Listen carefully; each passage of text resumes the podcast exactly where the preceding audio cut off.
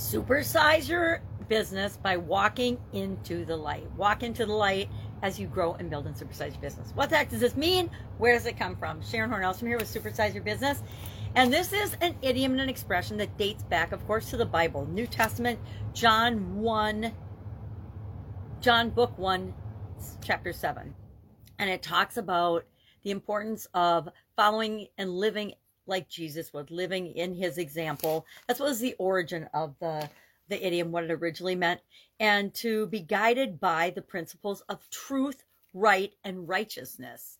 Now, over time, the meaning was broadened to anyone that lives a and leads a spiritual life and has I say has a positive impact on other people, does what's right, is righteous, uh, makes the world a better place, has a positive influence on themselves and other people, uh, treats people the way they want to be treated.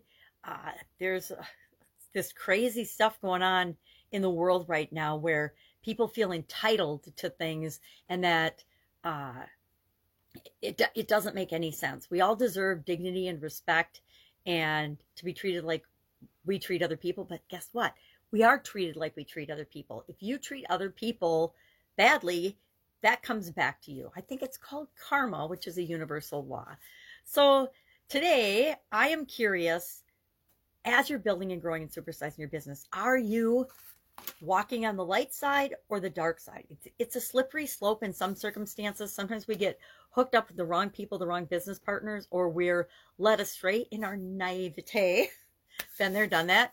And we make choices and decisions or we get involved in businesses that actually aren't a good fit for us. If we're not working and building a business that's in alignment with our core values and who we are as human beings, at some point we're going to struggle. We can build a certain size business and there can be some rubbing and some conflicts with our core values and things. It's like working in corporate America. You can go to work for anybody and do a great job, but at some point there'll be this rub between your beliefs and your core values and the beliefs and the core values of that organization. It's why it's so important to pick a role, pick a business, pick a company if you're working for someone else, or if you're partnering with someone else to grow and build your business that have uh, common core values and common interests and common ways of looking at uh, how they run a business and how they do things. Um, get into a whole discussion about acquisitions and things, but it's a topic for another day. So curious do you consider yourself walking in the light as you're building and growing and supersizing your business or is that something you've never thought about